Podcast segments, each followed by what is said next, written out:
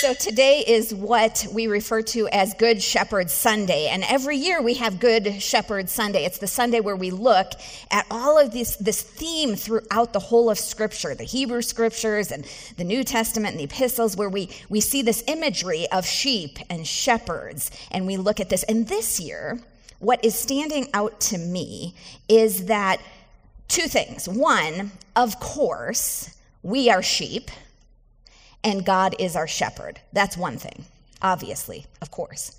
And secondly, and also true, is that we are shepherds too. That you and I are invited to co labor, to be under shepherds of the good shepherd. So, to just get this thinking in our mind as we think about this this morning, I want you to consider two pieces of art. The first one is our stained glass. Obviously, this is a picture of Jesus as the good shepherd and we as his sheep. We're the sheep, he's the shepherd. Okay, now consider this piece of art. This is a picture in art of you and I being invited to be shepherds alongside the Good Shepherd. And that's not just for pastors. You can be a shepherd as you shepherd your child's heart. You can be a shepherd in your school. Anytime you love as you have been loved, anytime you create space for others as God has created space for you, you are coming alongside and shep- being a shepherd under the good shepherd and alongside and with the good shepherd. There, there are all these times in the gospels where the disciples are with Jesus, and you often hear of the crowds. We read about the crowds in the Gospels, the crowds of people. And the disciples seem to kind of get irritated with the crowds. They're a little um, fed up with the crowds a lot of times. But the scriptures say that Jesus had compassion for them because they were like sheep without a shepherd. And what's interesting to me about that is that the disciples had already begun to participate in Jesus' ministry at that point alongside him, not only as sheep themselves of him, the Good Shepherd, but also as under shepherds with Christ, shepherding others. And yet, there is something that they don't have yet that he has. And that's the heart of a shepherd. So they're, they're serving alongside, they're doing ministry with Christ, with these crowds, and yet they haven't really caught the heart of God for the crowds. Jesus sees the crowds differently than the disciples see the crowds. Jesus sees them as sheep scattered without a shepherd. And it says that Jesus has compassion for the people. And that's the invitation, really, to every single one of us, not just to be gathered as sheep by the Good Shepherd, but to become like the Good Shepherd in that we are doing for others what he has done for us. That's the transformation. That is the invitation. That's the transformation that's intended for our lives in Christ. And, and yet, it takes time, right? It takes time to become like the shepherd. It takes time to, to come to have the heart of God and the mindset of Christ and the mindset of the Spirit. It takes time, it takes a lifetime in the in the gospels you'll see where you know the disciples are they're going on mission with jesus and they're coming back and, and they're wanting to talk about what they did. And it seems jesus is seeing the needs of the people. They're beginning to share in his work but they don't yet have his heart. They don't yet see things as he sees things. They are not yet moved in the same way that he is moved by the same things he is moved by. And at the end of the day that really is the truth about each one of us. It really is the truth about each one of us. It tells us the truth about ourselves, like what comes into your heart and what comes into my heart when we see those who are without God. That is really what tells the truth about ourselves. There's this very famous line we've quoted around here before, and, and I do love it. It's, it's A.W. Tozer saying the, you know, the most important thing about a person is what they think of when they think of God. And certainly we could talk about the ways in which that is true, but like in this context with the disciples and Jesus and thinking about how Jesus sees the crowds, thinking about how the disciples were not, in a way, it doesn't matter what they think about God. In this context, it doesn't really matter what I think about God. What matters is what comes into my heart when I think about people who don't know God. Because if I think super glowingly about God, but I don't respond as God responds, then it's like I am like Paul in 1 Corinthians 13. I am I'm a gonging you know, clanging cymbal, a gonging, a sounding gong, a clanging cymbal, right? A person without love, having the right idea about God and not having the character of God shaping the way I feel about my enemies, shaping the way I feel about those who mistreat me, shaping the way I think and feel for those who seem to be lost. That is basically the definition of being a hypocrite. That is to be somebody who's like, has the form of godliness, but not the power of it, not the spirit of Christ. Now, the most important, not the most important, but the, the most famous passage about sheep and shepherds is what Tim just read, Psalm 23. And it seems like Psalm 23 is almost like a pattern of what it means to be a sheep of the good shepherd who becomes a shepherd alongside the good shepherd.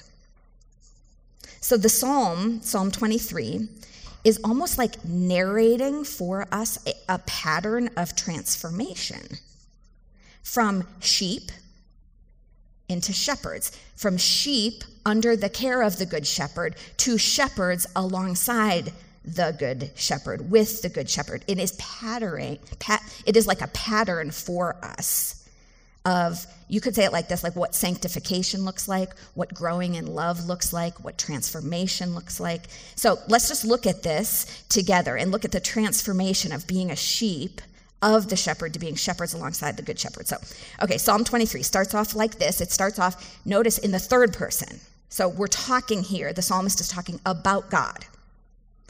The Lord is my shepherd, I lack nothing. He makes me lie down in green pastures. He leads me beside quiet waters. He refreshes my soul. He guides me along the right paths for his name's sake. When we talk about God, there are so many different ways we can hear the resonance in the words of Scripture. So, for example, when we say, The Lord is my shepherd, on one hand, that can be deeply true. That can be kind of a, like a confession of your intimacy with the Lord. The Lord is my shepherd. Or, the Lord is my shepherd can be deeply untrue if in saying it, what you mean is, the Lord is mine and not yours. The Lord is for me and not for you. Abraham Heschel, who, a rabbi who worked with Martin Luther King Jr. during the civil rights movement, he, he wrote several books and he gave a speech during the civil rights movement about the evil of racism and about how racism is idolatry. And one of the famous lines in that speech is this he said, An idol, he's talking about racism, is idolatry. He says, An idol is a God who is mine and not yours. An idol is a God who is mine and not yours. Any God who is mine but not yours, any God concerned with me but not with you, is an idol. So, in the opening verses of this beloved psalm, I was just at a funeral yesterday and the psalm was read. We love these words. In the beginning of this beloved song, psalm, the Lord is my shepherd. If you mean God is intimate with you, yes, that is well and that is good. But if you mean, like God is my property, God is my possession, God is mine and not yours, then that is idolatry. It kind of depends on how you hear the resonance. The psalm goes on to say, right, he makes me lie down in green pastures. And again, this can be true, or we can be suggesting that, like, he makes me lie down in green pastures. He is so very useful to me. He takes me to these green pastures. Um, I love him, God, because he gives me what I want. He gives me green pastures. Like, if I worship this God, um, I worship him because he always comes through for me. So, when you step back and you just like look at the whole story of scripture the story of scripture over and over and over again is god is not useful in that way like idols are useful because you know if you worship the idol of war or the god of war that God is going to help you win your battles.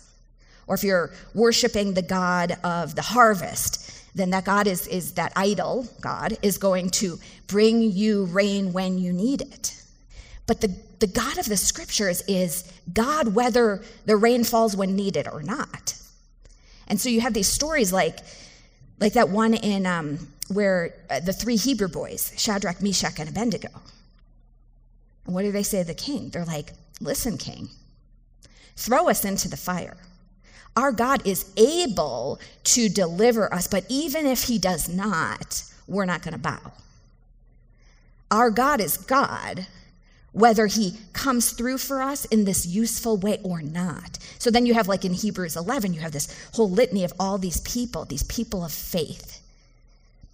And what is said about them I mean, some of them receive their children back, or some of them see the dead raised, some of them um, win their battles, but many of them do not. They are defeated.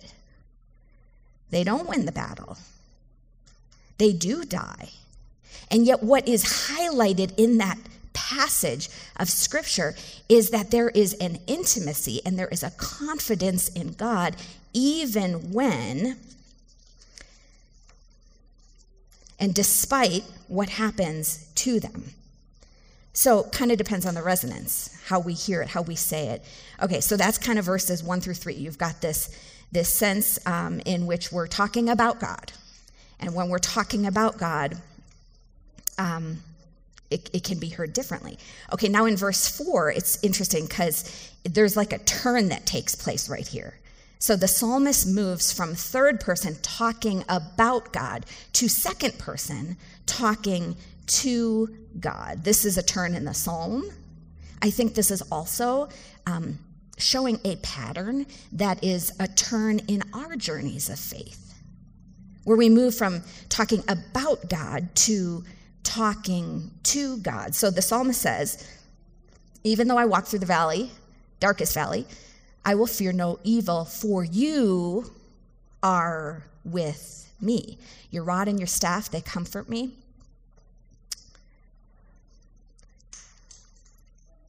You prepare a table before me in the presence of my enemies. You anoint my head with oil. My cup overflows. So notice what's happening, right? We're shifting from third person to second person, like, you are with me. And this is where that um, spiraling deeper in love is happening, where this transformation, this sanctification into holiness, into um, into love deepens in our lives is where we shift from talking about God to, to talking with God in the midst of our troubles. Um, it's almost like the psalmist is like, I was saying all this stuff about God, how God leads me and God leads me in right paths. And then I find myself in turmoil, in chaos, in trouble, in the valley of the shadow of death. I find myself in confusion, confusion, and then I start talking to God. You are with me.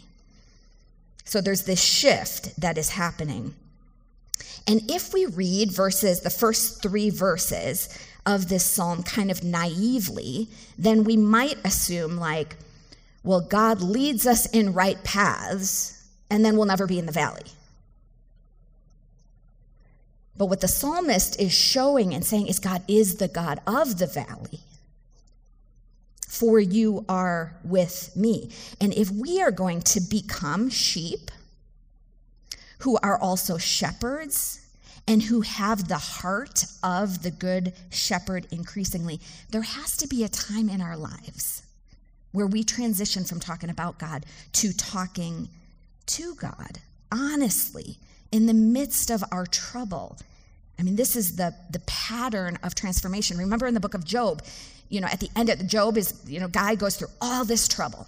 And at the end, God says to the friends, You talked about me, God, or Job talked to me. And it wasn't that what, it wasn't like God was saying what Job said was so accurate, accurate theologically or something. Most of what Job is saying is like accusation and complaint. And, but, but God is saying, He talked to me. So this is that transition. And, and then we've got this part here uh, in the psalm about your rod and your staff. And I don't know about you, but I, I think a lot of times the way that this part gets taught is sort of like this is where you're punished by God. Uh, the rod and the staff is where God is angry with you and uh, puts you in line, uh, punishes you in some way. But really, the core idea here is that the rod and the staff is what are used to protect the sheep from the lion and the bear. So it's this idea that God is set against everything that will destroy me. God is not set against me. God is not set against you, but against those things that will destroy you, will destroy me. So God is not uh, angry with you because of your sin. It's like God is angry with sin because he loves you. So when you're thinking about the rod and the staff, you don't have to think like, you know, stick hitting your hand like, you know, a school child or something, because you're not the lion, you're not the bear. And even when shame and sin hold us back from being all that God would intend for us to be, God is the one who can separate, like, the sheep from the lion in a way that doesn't destroy the sheep in the process, doesn't destroy you and I in that process. So I think one of the reasons that this is very important is because if I see God as um, out to punish, if I see God as angry towards me as a sheep, then when I become a shepherd, how am I going to be? How are you going to be? If you see God as angry with you, punishing your bad behavior, then when you become a shepherd, you are going to start to treat the sheep, whoever in your life is that, the same way. And now it's like your rod and your staff are used against the very people that you ought to be protecting and loving as God has loved you. So if your image of God is that he's like out to control your behavior, then when you step into responsibility, you'll think, oh, my job is to control other people's behavior. And that's just, that's not the heart of the Good Shepherd. So there's this uh, time where the disciples are with Jesus and they're they're going from town to town. They they go through this town and and the people in the town totally reject the message. They do not accept their message. And the disciples say to Jesus, Hey, Jesus, you want us to call down fire on these people? That's what they're thinking. But that's not the heart of the Good Shepherd. That's not the heart of Jesus. Jesus is like, no, actually, I'm going to go lay down my life. I'm actually going to serve. I'm actually going to die for. And they still just didn't understand the heart of the Good Shepherd because my responsibility is not ever to forcibly, right, bring others in line with some good behavior. I mean, goodness, God doesn't do that with us, right? So the next part of the, the psalm is, is where we're seeing this. Uh, he prepares a table for us in the presence of our enemies. And in, a, in just a moment, we're going to come to the table. And this every week is the centerpiece of our gathering. And we only ever come to the table in the presence of our enemies.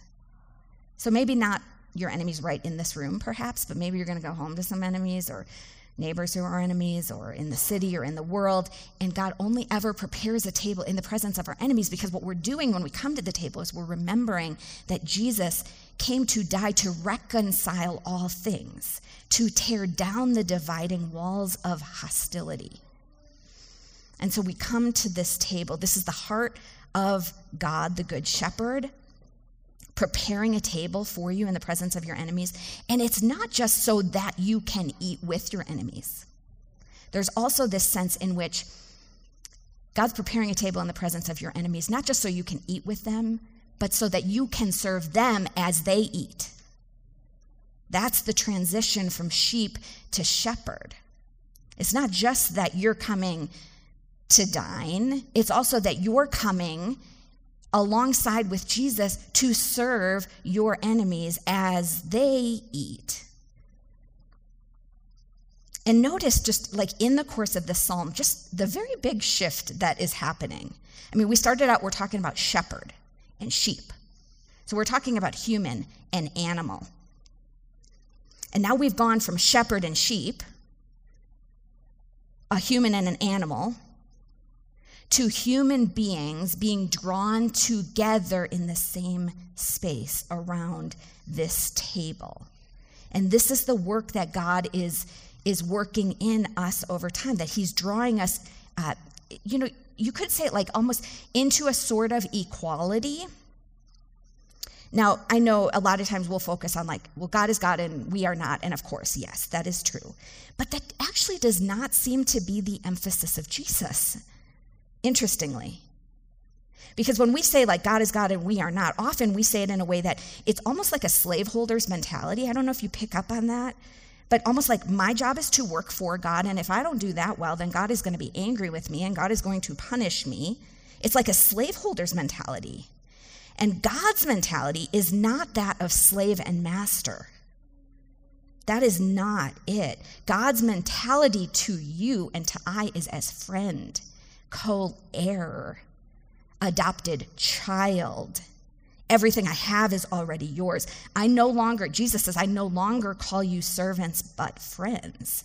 So it's like this progression towards being transformed deeper, ever deeper in love.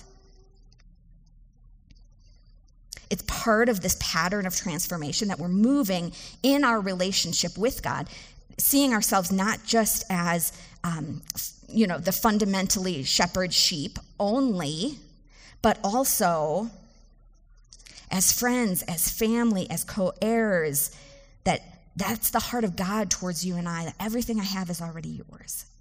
So it basically is we're learning then to operate in our relationship with God that way, and then we are turning around to those that we shepherd with that same mindset.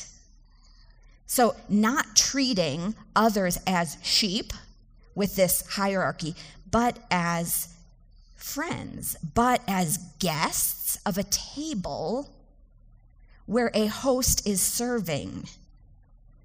It's like if I ever treat someone with less, less respect than God has shown to me, with less patience than God has given me, I am not drawing them to Jesus. I am driving them away.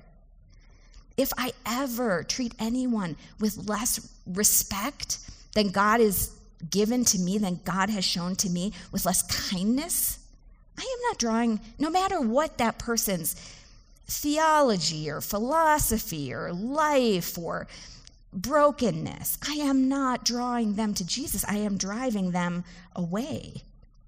I have to approach people from the place of compassion that Jesus had for the crowds, to learn to shepherd as I have been shepherded. And then, you know, lastly in the psalm, it's you anoint my head with oil. And again, it's just like this pattern of transformation. Like you've gone from sheep to sitting at a table, guest and host, to now anointed one. I mean, the name Christ means anointed one. So now the anointed one is anointing you. We've gone from sheep and shepherd, guest and host, co heirs, like a coronation. From, from sheep in a pasture to table and guest to to basically kings and queens with him you anoint my head with oil. And in a way, you think about that last, um, at the end of Jesus' life, Peter, when Jesus is washing feet. And Peter's like, no, no, no, no, no. I'm the disciple and, and you're the master, and, and you cannot wash my feet. He did not yet understand. Like, you think of Jesus and just the totally um, fully God, fully human nature of Jesus that he is, he's not jealous of his disciples. He, he's jealous for them, but he's not jealous of them. Right? Like his authority and that dynamic is not like, I need to be and you need to be. And that's where Peter's mind is. You can't wash my feet. Like, you're the Lord, I'm the disciple. We got to keep it like this. And Jesus is like, no, no, no. He's flipping it upside down. And Peter can't get that. He can't understand that. And often in our journey, right, we can't either. That actually, like the authority of Jesus is made most manifest in someone who is rising with him as a co heir, as a co laborer, alongside him as a picture, like the picture of friend. That is actually when the glory of God is made most manifest. And that's what's happening in this psalm. So we started in the third person, then the second person, and then we end in the first person. Surely your goodness and love will follow me all the days of my life, and I will dwell in the house of the Lord forever. So now we're not talking anymore about like what God means to me. We're talking actually about like what my life can mean for others. And as we grow in Christ, this is like the conversions that we're invited into. It's like the first conversion has to be to God, to love God. The Lord is my shepherd. And at that phase, we're talking a lot about God. But that isn't enough because it is possible to love God and hate yourself. It is possible to love God and hate your neighbor. But if you keep loving God and if you learn to love God as God loves you, then what happens is your life will overflow with the same sort of goodness and mercy and love that his life overflows with. So the hope of Psalm 23 is not just the Lord is your shepherd, but that you are meant to be a shepherd too. And that, as hard as that may be, as long as that may take, Jesus will keep shepherding you and I, keep shepherding us until what is happening in my life and what is happening in your life is nothing less than what's happening in his life. And then, whenever, like, then kind of the vision is like, wherever you are, wherever you are, you're at home, you're at school, you're at a restaurant, you're here at church, you're in your neighborhood, you're at your job, you're at the board meeting. Goodness and mercy will follow you. And you're going to dwell in the house of the Lord, not as a slave, not as a servant, not as one who's like running around working while everybody else is feasting.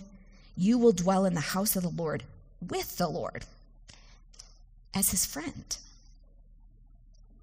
and partner and co heir.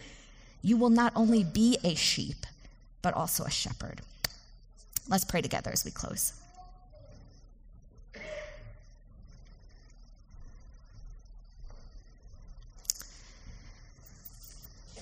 Lord Jesus, we thank you for this beloved passage of Scripture, and we thank you more for your presence in our lives, always drawing us deeper